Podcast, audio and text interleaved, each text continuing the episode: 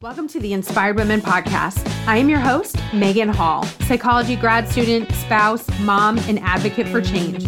On this podcast, I provide a space for women to share their stories. Warning sometimes we chat about taboo topics and drop some F bombs. Thank you for tuning in with me today and enjoy the episode.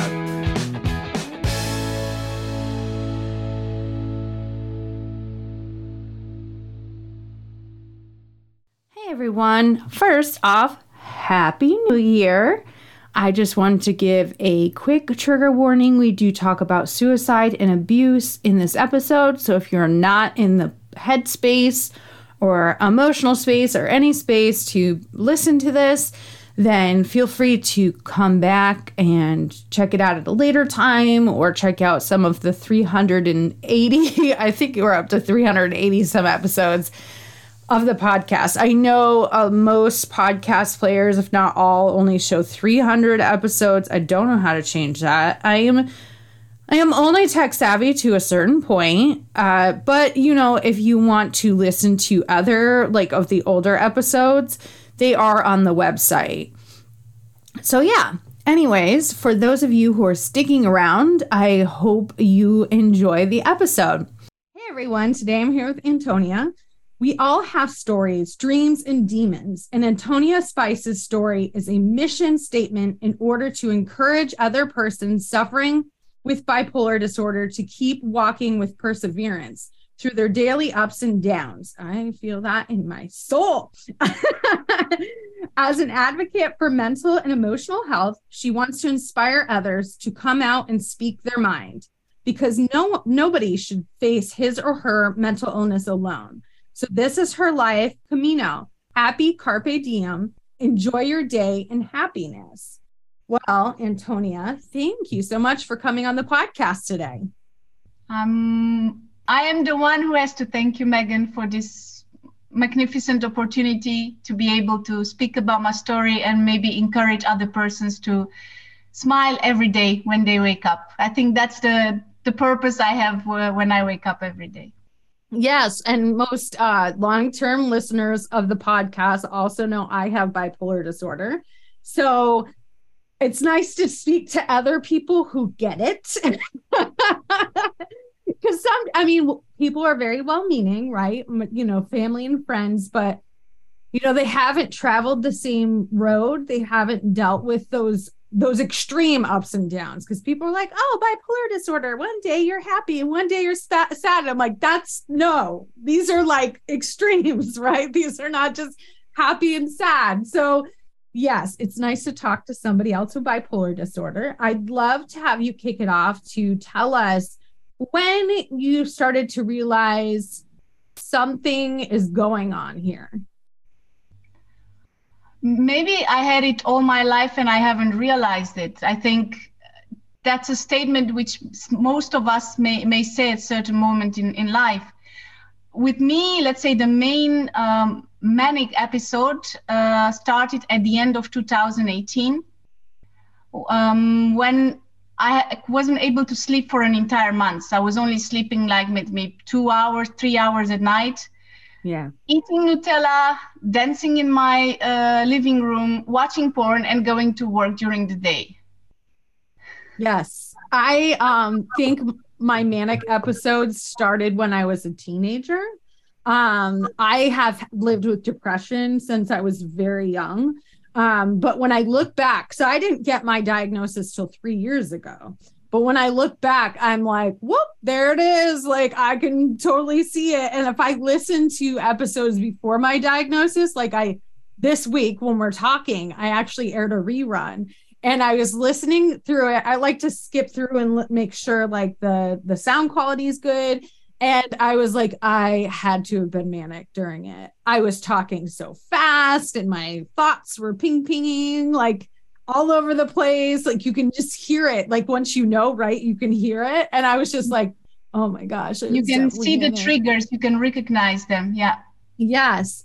Um, so after you had this manic episode, what made you go, I need to go see someone, I need to get help? It's not me who has taken this decision because I wasn't able to understand what happened to me. I thought it's just uh, my midlife crisis uh, that has begun because I'm I'm 41 now. so uh, my ex-husband at that moment when I told him that I would like to divorce because I thought I don't love him anymore. I want to experience other things like uh, bondage, bisexuality, and many other stuff. And he took the decision to take me to a psychiatric hospital, and I spent there one month. Yeah. But I haven't taken medicines. I refused completely because I still didn't understand what why it's so bad to be euphoric, like the way they put on my diagnosis. Yeah. I mean, for me, euphoric is a very positive. Yes. it feels um, so good. I was exhausted nevertheless, but yeah. I felt alive, if I could say like that. Yeah. Um, and then with the help of one of the best lawyers in Belgium, I managed to uh, get out of the hospital. I decided to live alone in Brussels. And then the roller coaster has begun because from manic state, I got into depression when, mm-hmm. and then the divorce has started because my husband has decided to divorce. Yeah. He, and I think I here there is nobody to be accused because this happened. They're just unfortunate side effects of, of this uh, illness. When your dear ones are not prepared for it mm-hmm. and themselves are completely uh, traumatized. Yes. Yeah. And sometimes when i'm i have the moment to think about it right? Like if i'm cleaning or i'm in the shower or like something where my mind's not busy I just start having like these like flashbacks and memories of the things I had done before like I was diagnosed and when I was medication, and I was just like, I literally was destroying my entire life because like people don't understand when you're manic, like you don't even realize you're making these rash decisions and doing these wild things. And then you come down and you're like, what did I do? But then it like, you you don't always like come down into a normalized state. Sometimes you're really high and then you go right down and you get really low. And then you're like, now you're depressed and now you're having like, I don't know if you had any like suicidal thoughts, but I used to have suicidal thoughts. I did. Yeah. December. So yeah, I, I had, had um I had uh, a, an attempt when I uh, in 2013, so before my diagnosis, and even since then, even since getting my diagnosis um, and being on medication, on occasion I'll have like ideation, you know, like when I would get into a depressive state and it's it's so hard. How did you deal with depression? I went back for two months to my family in Romania. Um, and it's only then when I ex- started ex- to accept the fact that there is something going on in in my mind that I can in my body that I cannot control. Mm-hmm. Um, but let's say Romania is still far away from acceptance uh, and and knowledge when when it's a, and also my family was trying its best but was not prepared to to fully understand me so i went back to brussels um, got appointment with one of the best psychiatrists and then started uh, regular um, meetings, regular therapy, and started taking Seroquel, started taking medication, and also antidepressants. What I can tell now is that it's it has been a major step in my recovery. Mm-hmm. Nevertheless, it, it stabilizes you, and I think that's the most important thing you can tell about medication, about regular regular therapy. Nevertheless, it's not the only thing you have to do yeah. Your your uh, physical activity needs to be regular. Your sleeping routine needs to be regular. And some I'm really here i struggle a lot i have to admit. Uh, what you eat needs to be changed. And for example this summer when i had my my long-term uh, depressive um, moment uh, I stopped for three months drinking alcohol. It's not that I drank alcohol, uh, that I drank a lot of alcohol, but nevertheless, I said, I don't want to go deeper into this state. Mm-hmm. And I know that alcohol doesn't do good when, when you are depressed. Yes. and with this medication anyway it doesn't do well yeah so what i also done and i think that could be useful maybe for for for the others as well i started a macrobiotic diet mm. and i don't say it's the only solution i know that ketogenic diet also for for bipolar uh, disorder uh, suffering persons also helps I, don't know if you know about the Baszucki project of no. the Baszucki family they are uh, under tra- undertaking a trial um, of, of, with this keto, uh, ketogenic diet uh, to see how, how it improves the life of bipolar persons because Baszucki uh, is one of the richest family in US and their son has bipolar disorder and this is how they started to seek to other doctors from Harvard or from other uh, big universities to, to check how, how you can change your life and stabilize mm-hmm. um, the way your body yeah handles this this illness if you want. Yeah um and i tell people all the time it's like this delicate balance right? You have to do all these things. Like you have to get enough sleep. You you have to take care of yourself because like when you don't the medication can only go so far right? It's not it's not magic. It doesn't magically wipe things away. And even my psychiatrist said like you will still have some ups and downs. He's like, but you should have short and mild and manageable ups and downs. These should not be like way up, way down. He's like, if they are, then something needs to change because you're not like either I'm not doing enough or the medication isn't right um, but I find like if I don't get enough sleep for whatever reason, you know, and I'm not taking care of myself, my mood drastically changes. Exactly. I, I fully agree with that. It's we sometimes, you know, um, you have these churches uh, in Europe uh, where you have this rosarium, you know, where lots of um, glass colors, like uh, round glass colors, and sometimes i feel that i've been broken into pieces and then mm-hmm. being put together glued together. And there the ecosystem is fragile is so beautiful and magic and unique when you're glued out of so many pieces. But it's the way i feel. It's like i'm there in the wind between all the winds. Yeah.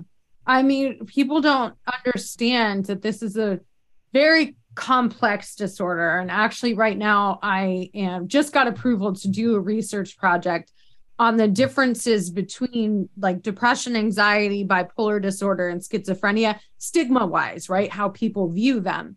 And uh, one of the ways that they found you can reduce stigma is by contact, getting to know people with these disorders.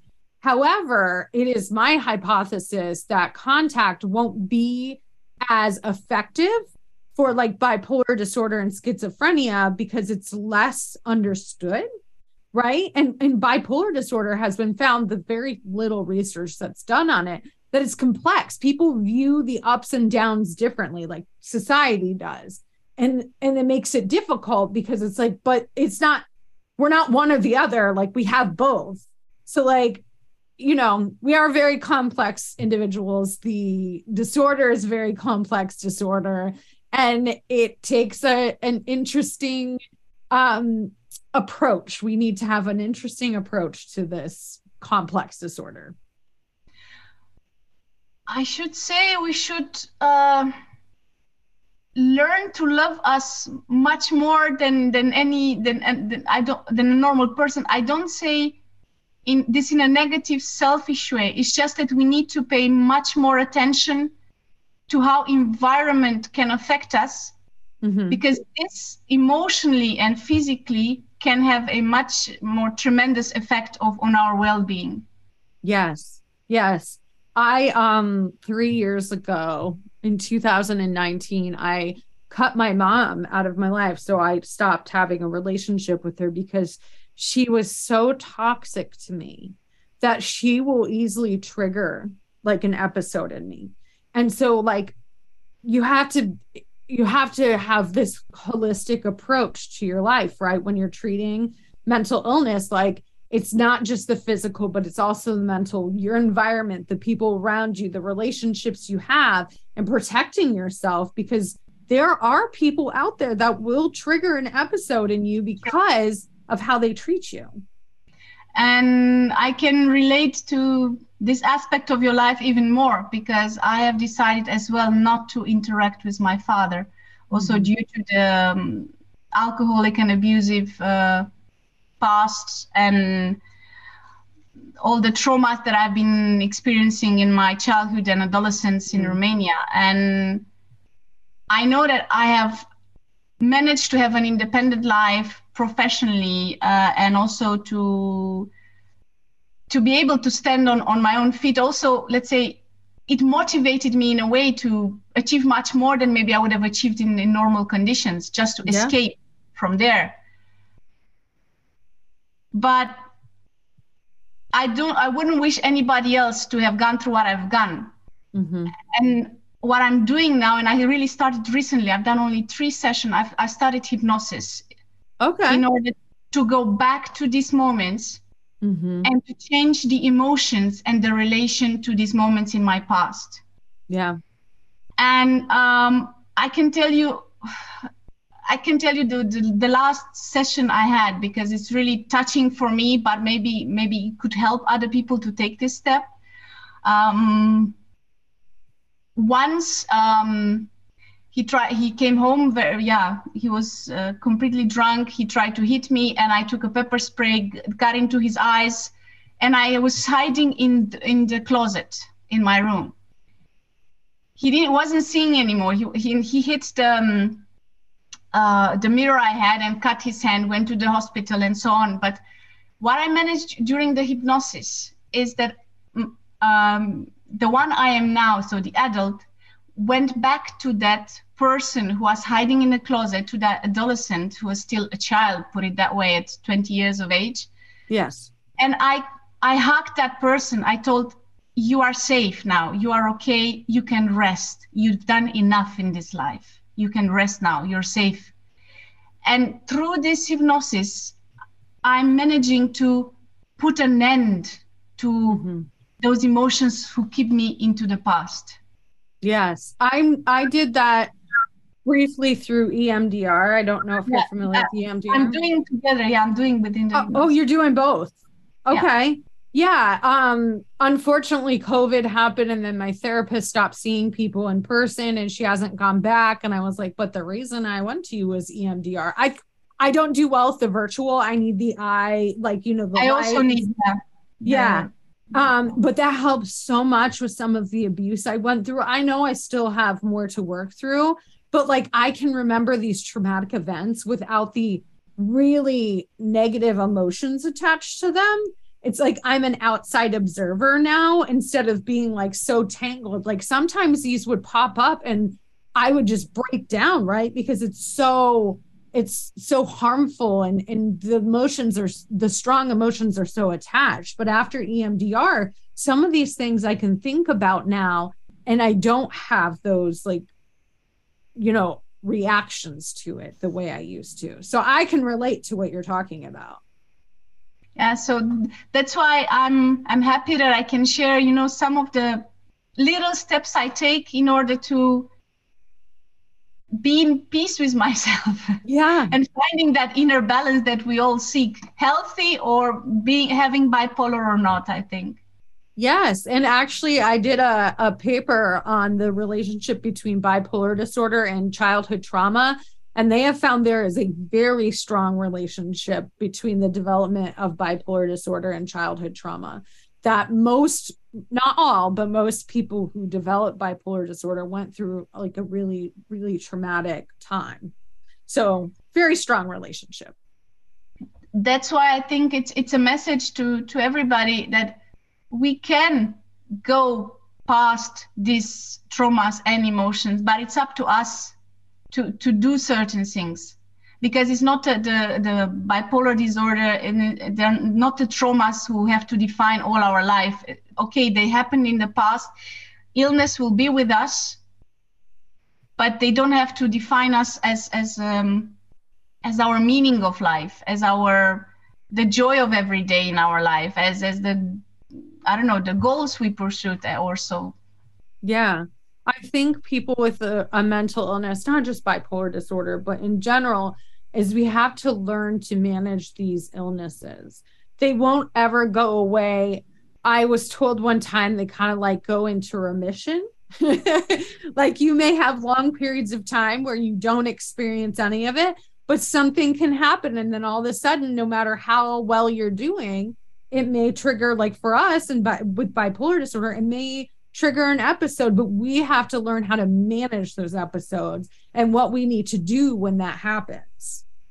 It's true. And it's a learning by doing process because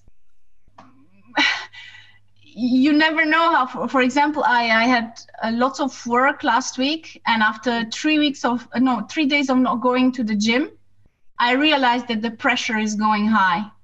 Yeah. And that i'm not handling it well inside. So i just stopped and went to the fitness. After the third day i said no it's now that has to happen. I can't let it go on further. Yeah. And it's important that awareness you have of the things that help you and help you manage because sometimes people just kind of ignore those little signs that like something's something's going wrong right now and and we need to like go back to baseline go back to the things that we do to help manage. True. And i have ignored you know all my life taking care of my my well-being and yeah just resting or doing regular sport. I've and i think i've got into a chronic tiredness that has mm been mm-hmm. there all my life. And i yeah in 2018 it just popped yeah like a champagne bottle. Yeah. Uh, for me as my spouse had moved uh, so we moved states. So in the united states we have i don't know how familiar are with the united states but we have 50 states. Yeah. And so we moved to a different state but he moved first. And so because I, I, was finishing up um, one of my degrees at the time and i just i was seeing a therapist and this like i said this was before my diagnosis i just started a spiral it was bad and she was like i really need you to go see someone and maybe get on some medication temporarily to help you because you're in a really bad place right now and if it gets worse you're going to be hospitalized and i had small small humans um, I have kids. And so I'm like, I can't really afford to go to the hospital. Like, who's going to take care of these kids? And I went, and after like an hour of talking to this person, they were like, You have bipolar disorder. I'm like, No, I don't. I don't have bipolar disorder. And like, Oh, yeah, you do. She's like, What I would like you to do, two things. She's like, I'm going to prescribe you this medication. And so, what I would like you to do is go home and research bipolar disorder and take this medication. If in a couple weeks you feel like it's not helping and you truly feel like you don't have bipolar disorder, come back and we'll revisit. She's like, but I think you have bipolar disorder. So I did what she said. I went home and I researched it and I was like, that's me. That is 100% me. There was no de- denying it. Once I read it, I was like, oh my God, there I am, like all of the things. And then I started on the medication and it, it started to help me be able to manage that episode, right? And not be like spiraling out of control? Uh, for me, the medication really, at the beginning, uh, got me into such a uh, weak mood. I wasn't able to focus. I wasn't able to oh. do anything. My body was completely shaking uncontrollable movements. I, I I struggled at the beginning. I struggled. I was sleepy all the time. Yeah. I, so it took time for me to yeah. to accept that I I have the illness. I told you it took a couple of months. Yeah.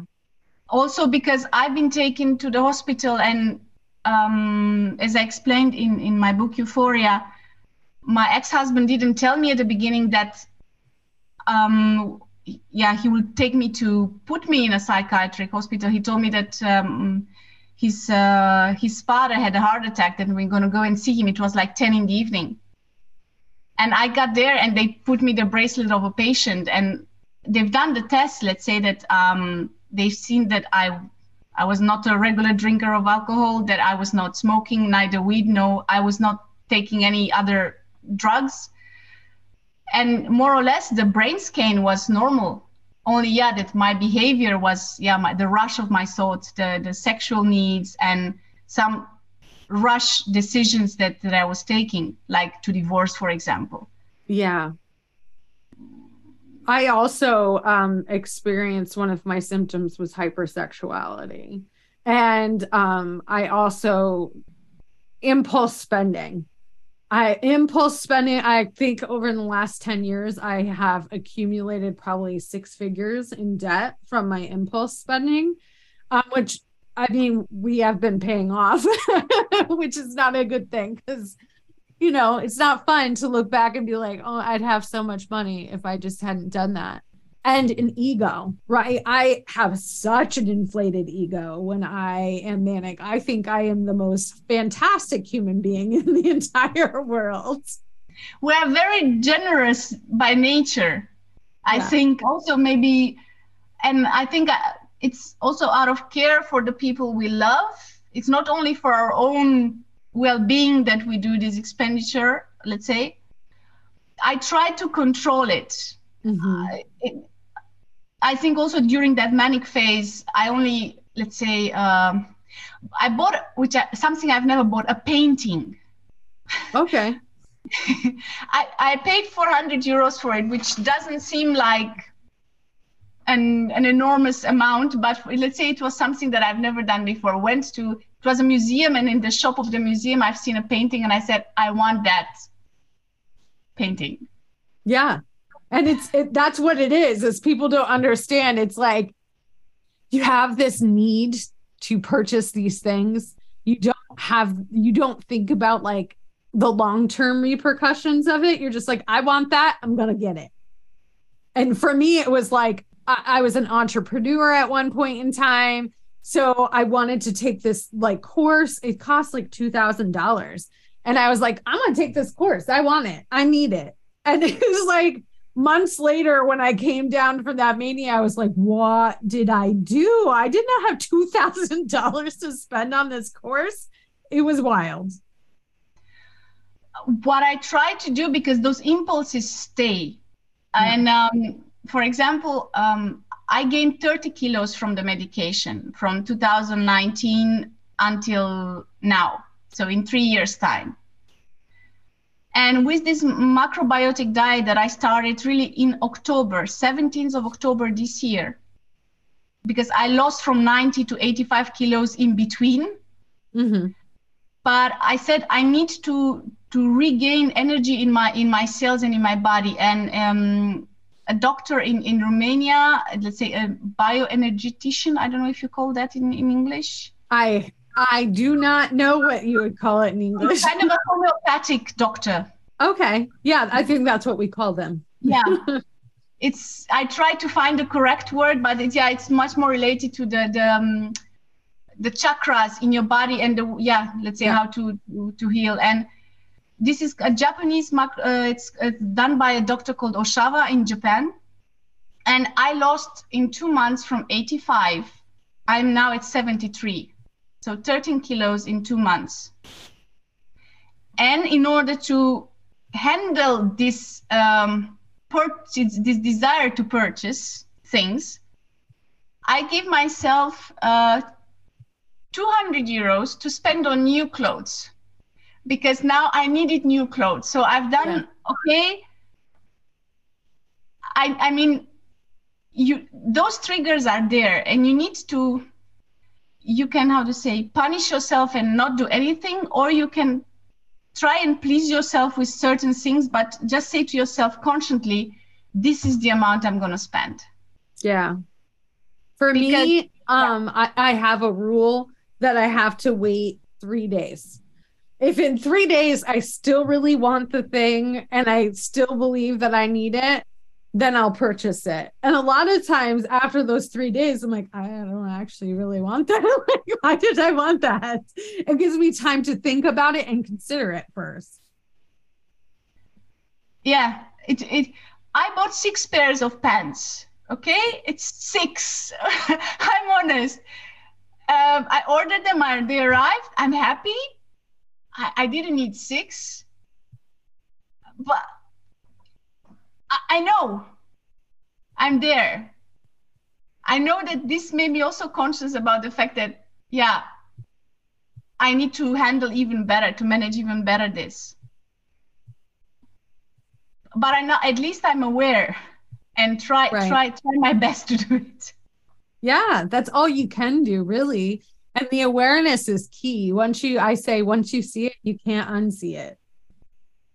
And also related to the hypersexuality, you know, there are so many like uh, websites where you yeah. can, yeah, meet people and so on. And if all those people are bipolar, I don't think they are. yeah. And they're all hypersexual. And you know, you start questioning yourself is me i'm the only wrong there in the picture yeah and i try to control those needs it's not that i'm i mean I it is what it is right i'm honest i mean i mean I, I analyze myself quite strictly but then i also try to put myself into the general picture and not to make myself more guilty than than I, I mean then I mean then I should be while taking care of myself. I don't know. Yeah. I when I was in my 20s, I had a lot of sex. A lot of sex. Before I um, before I married myself, a lot a lot. I slept with a lot of people. So I look back and I'm like, there it was. There was that hypersexuality that I was just having tons of sex. So um, I don't. I mean, I I try to be my my my my friend. I don't try to judge myself like like yeah, like a like you use the word stigma. I yeah. don't try to put the stigma on on on on my person and on my on my illness. Mm-hmm. I try to see how I can best accompany myself in this journey. Yes. Yeah. I can I can um I can relate to that. Just sometimes it's very hard when I look back and I mean I don't judge myself for the hypersexuality. I had lots of fun. Um, that was fun. I mean, I don't know. Um, but I try not to judge myself for the things I did in the past that were very um harmful to myself um and harmful to other people like emotionally harmful right i don't i never physically harmed people but i emotionally harmed people. I could be very manipulative at times. And so i try not to be hard on myself for those things that i did in the past or even the things that i occasionally do now. But um because it it is what it is. It's not an excuse but it is a reason for my behavior. True. And I'm asking you because, yeah, your husband is a hero. He resists there and then takes care and stands beside you.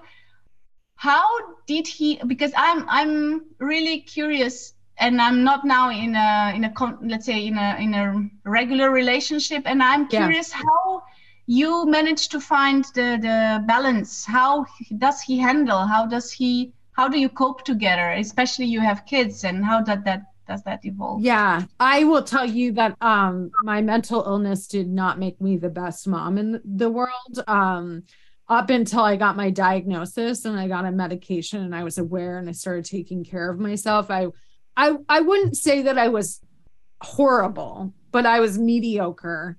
Um, there was a lot of times where I'd have depressive episodes and I would literally just get up to put the kids on the bus to go to school and I go right back to bed, right? Um, there was times that I they saw what I call sad mommy, like they didn't see like happy mommy or really happy mommy. Um, but my spouse, he's he's just an amazing human being. And I tell him, I'm like, I don't even know why you're still with me because like I I've put him through a lot of things. And I honestly think for him, it is because in his head, divorce is not an option until you have um, expended all of the the other options, right? So we've been in marriage counseling. Um, when I had my attempt in 2013, it was the saddest thing because he stopped the attempt and he said i told him like i just want i feel like a burden and i feel like you know like life would be better off without me and all these things and he looked so sad and he looked at me and he goes you need to get help like you need help and i feel like if you don't get help something like it, you are going to end it all. And then we'll be really upset and sad because we will miss you and we need you here. And he's like but if like in a year you still feel this way sure go ahead. I won't stop you. I know he was lying now right? In that moment i didn't think about the fact that he was lying. And i started therapy and therapy helped a lot. It didn't help with everything right? And there's so many times i've had to come to him and be like i have racked up tens of i've racked up thousands of dollars in debt and then he gets upset he doesn't he's not abusive in any way, but you can tell he's upset. And he was like, we have to do this again. And then he figures out how we're going to pay it off. And he's just a very patient individual. But now that we know wh- what is going on with me, we have talked about it very openly with each other. He's read about it. He has, he actually even uh, listened to a book that's from like a, uh, a perspective of a family member, right? And mm-hmm. how they are able to manage it. And um, really, he just creates a space where I can be really open about what's going on and I can tell him what is going on. Um, but what it boils down to is he's just an amazing human being. And I am constantly baffled why he is still moving to me. And I ask him, and he's like, I love you. I think you're amazing. And I'm like, I think you're a little out there. but that's really, fantastic really. yeah, it's really him. Like and he's super patient and super kind. Um but i wouldn't have blamed him at any point in time if he walked away because it is a lot. It's a lot to deal with. So i mean f- for all of us you know i mean your love story and going through all this together as a family shows that it is possible and manageable even with its ups and downs to yeah. to live together with a bipolar person so this is also what i'm i'm wishing uh, at a certain moment in in in life and i'm honest i let's say started to date somebody recently we just went out a couple of times together but i am not ready to yeah. tell this person that I, I have bipolar disorder although for example at work everybody knows mm-hmm. and working for an European institution really makes it much easier to be understood. And we have a an inclusive policy for for people with disabilities, so yeah, physical or mental uh, illnesses. And um, I got all the support from the medical service and from from my management, from the colleagues in my team that I manage. So this means a lot because also this summer when I had my depressive moment, there were moments when I was not able to get out of the bed. Luckily, yeah. we can also telework. So that helps a lot when I don't feel like going to work because I'm not able to get out of the bed because I, I don't want to brush my teeth. I don't want to do anything. Yeah. But I'm honest. I am afraid to start telling a person uh, that I, I, I like. Mm-hmm. I have mm-hmm. bipolar disorder because I don't know how this person might react and I don't know how I will do it. I'm honest. Yeah, no, I, I can completely. I don't know what I, how I would be able to handle it if I went back out dating. I was married for nine years when I we got my when I got my diagnosis. We got married in two, 2010, so like 2010. So we are celebrating our 12 year anniversary next week. Yeah. Great. So I don't know what I would do if I had to go back out, like how I would handle that when I would tell somebody I'm very open like in general, my kids know we've talked about it in an age appropriate manner. My youngest are 11. So there's, they can only understand to a certain point, but they know mommy has a mental illness and mommy has bipolar disorder. And this is the sort of things you can expect. And if I'm in a depressive episode, I will tell them, like, I am depressed. This is what's going on. So they can kind of understand how I'm reacting. But in school, like I mean, grad school and i tell all my professors i tell my fellow like my fellow students right like i i have bipolar disorder and i don't care how you feel about that but like i want you to know in case i'm struggling right in case i'm i'm having a hard time or in case you talk to me one day and i'm just like one one of my fellow students last time I had a, a manic episode, she was just like, "Are you manic right now?" And I was like, "Oh yeah, I am. I so am." You know. But I think it's important to tell people, but choosing when to tell them is also yeah, important. choosing when and especially it yeah especially when this may say let's say may have certain implications or yeah you have certain let's say expectation from a situation and you might think that that person might judge you differently. Yeah. Yeah. Um i wish i had some advice when i could tell you mm. when to say it but i don't because i i wasn't dating at the time when i found out. I don't know how i would handle it if i had to go back out there in the wild and tell somebody um, so, Antonia, as we wrap up the podcast today, what would you like to leave the inspired women audience with?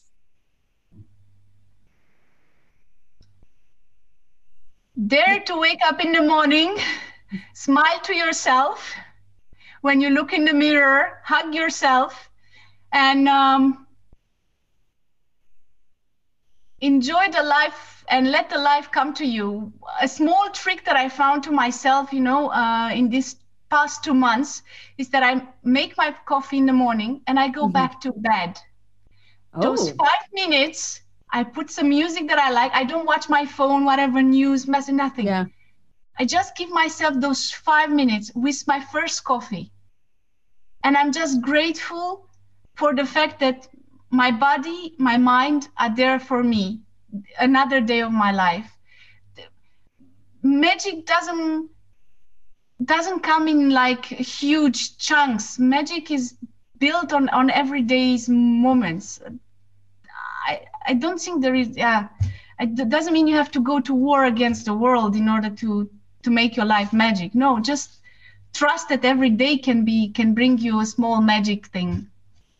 Yeah one day at a time one day at a time yeah. and that that right there is the hardest question. I swear every time I I do an interview when I get to the end and I'm like, what would you like to leave the inspired women audience with? Everybody's like, I don't know. I know you asked this question, but I just I don't know. It's so hard. I'm like, I know because now we're wrapping up all of this into the end.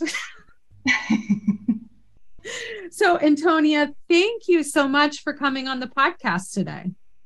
I'm very grateful, really grateful, Megan, for you as well, for your story, for you, the way you try to bring us together, because also this podcast is part of your life story and your acceptance of the bipolar disorder within your within your life. So thank you.